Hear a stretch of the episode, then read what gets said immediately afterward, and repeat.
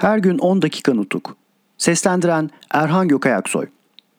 Hamit Bey'in İstanbul hükümetince görevden çıkarılması. Baylar, Hamit Bey 14 Temmuz 1919 günü Samsun'dan bana şu kısa teli çekmişti. Görevden çıkarıldığımı sağlam yerden öğrendim. Şu bir iki gün içinde buyruğun gelmesini bekliyorum. Sonra İstanbul'a gideceğimi saygıyla bildiririm.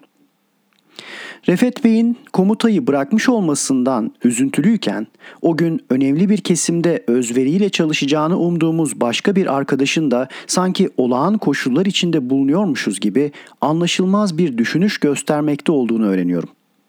Hamit Bey'e 15 Temmuz 1919 günü şöyle bir tel yazıldı. Kardeşim Hamit Bey, sizin yerinize İbrahim Ethem Bey'in atandığını öğrendik. Refet Bey'e yazdım. Buluşarak birlikte içeri doğru gelmenizi rica ettim. Bilmem hangi güven düşüncesi size İstanbul'a gitmek isteğini veriyor.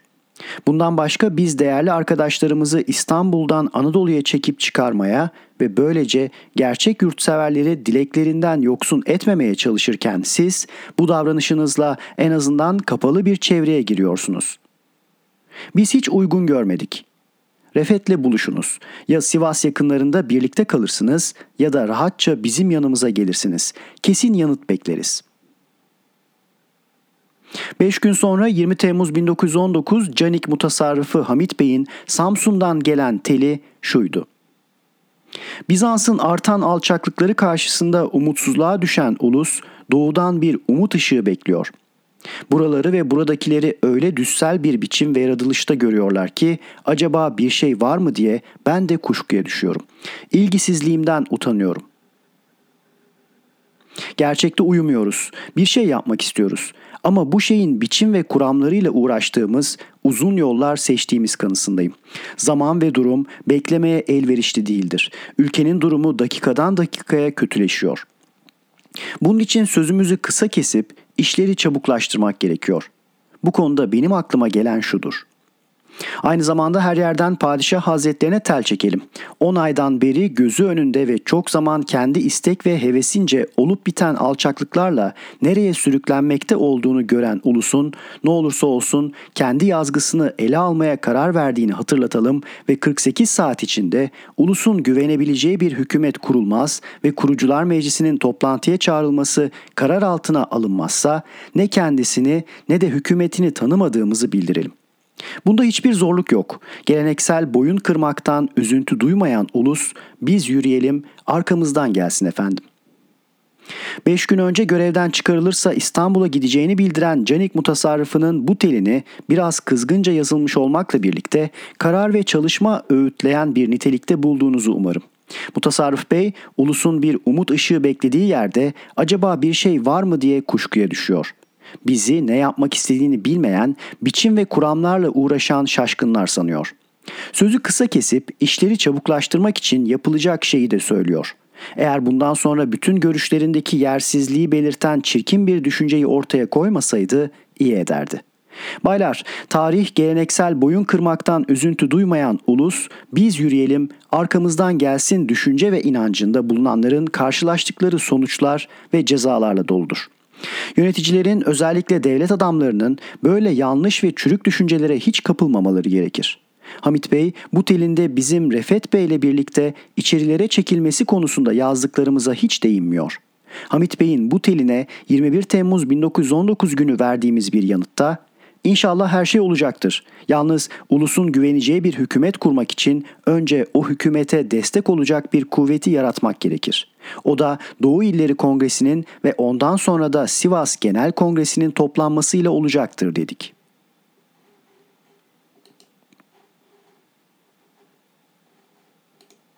Refet Bey ile yazışmalar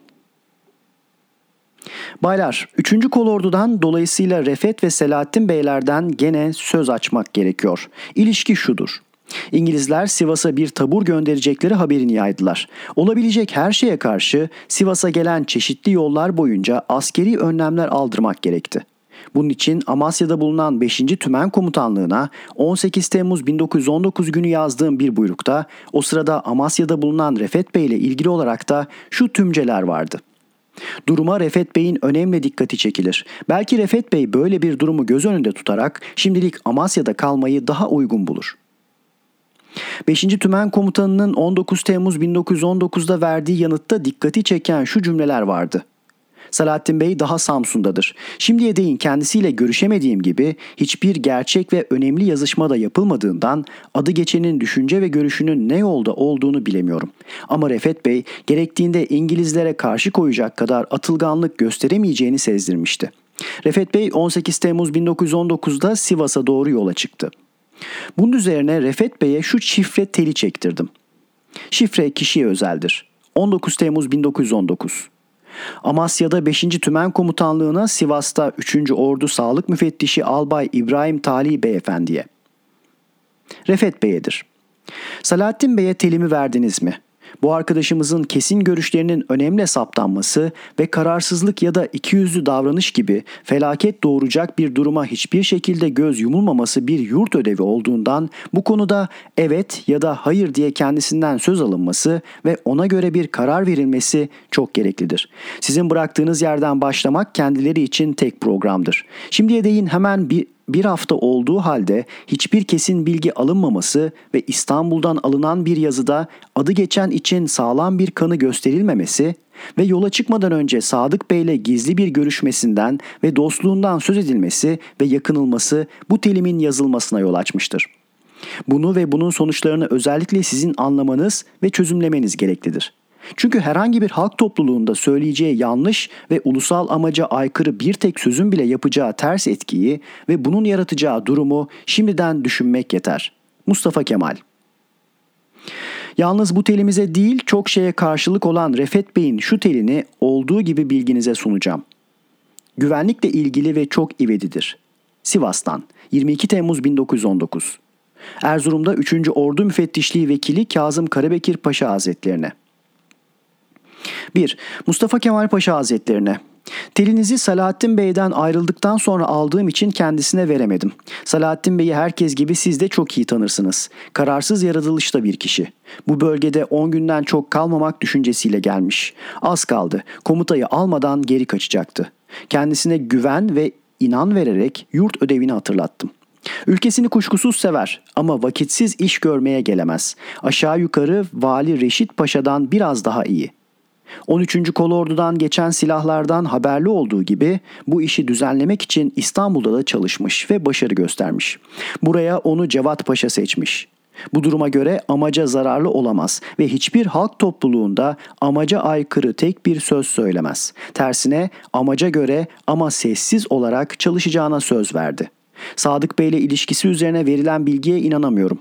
Aslına bakılırsa aldığımız haberi iyi belgelemeden ve belli bir program düzenlemeden çalışmak kuvvetlerin yitimine yol açıyor. Doğu durumu üzerine bana bilgi verirken aldığınız şişirme haberlere kapılmamış olsaydınız belki ben durumu daha iyi idare eder ve komutayı bırakmak zorunda kalmazdım. Tek başına karar verecek kişilerin gerçek durumu bilmeleri gerektiğini siz de kabul edersiniz.'' Bunun için Salahattin Bey'i boş yere ürkütmek ve hayır dedirtmekle ne çıkacak? Aslında o kaçmaya hazır. Yerine acaba kim gelecek? Buyruklarınızın kısa ve açık olmasını rica ederim. Salahattin Bey için olan telinizi zahmet edip bir daha okuyunuz. Fırtınayla başlayıp yavaşlıkla biten bu telden kesin düşüncenizi çıkaramadım. Bununla birlikte birkaç güne dek Salahattin Bey Samsun'dan dönüyor. Kendisiyle görüşeceğim. Her durumda ona uygun bir yolla amaca göre çalıştırmak için gerekli önlemleri alıyorum. 2. Samsun'a çıkarılan taburun buradaki Hintli Müslümanları değiştirmekle birlikte özellikle Sivas'ta bulunduğunuzu sandıkları yüce kişiliğinize karşı bir korkutma amacı da güttüklerini İngilizlerle görüştüğümde anladım. Beni İstanbul'a gitmeye kandırmak için Kavak'ta bulunduğum sırada bir İngiliz binbaşısı geldi. İngilizlere gösterdiğim direnmeden yararlanarak sizi güçten düşürmek için beni aldırdıklarını açıkça söyledi.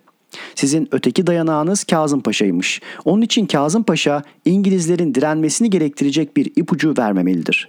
Ferit Paşa'nın görevden çekilirken Kazım Paşa'yı vekil olarak ataması İstanbul'dakilerden kimisinin kötü bir düşüncesi olmadığını gösteriyor. Ama İngilizlerin direnmesi karşısında bir şey yapamazlar. Kazım Paşa'nın vekilliğe atanması da Salahattin Bey'in Sadık Bey hesabına buraya gelmediğini kanıtlar. Her gün 10 dakika nutuk. Seslendiren Erhan Gökay Aksoy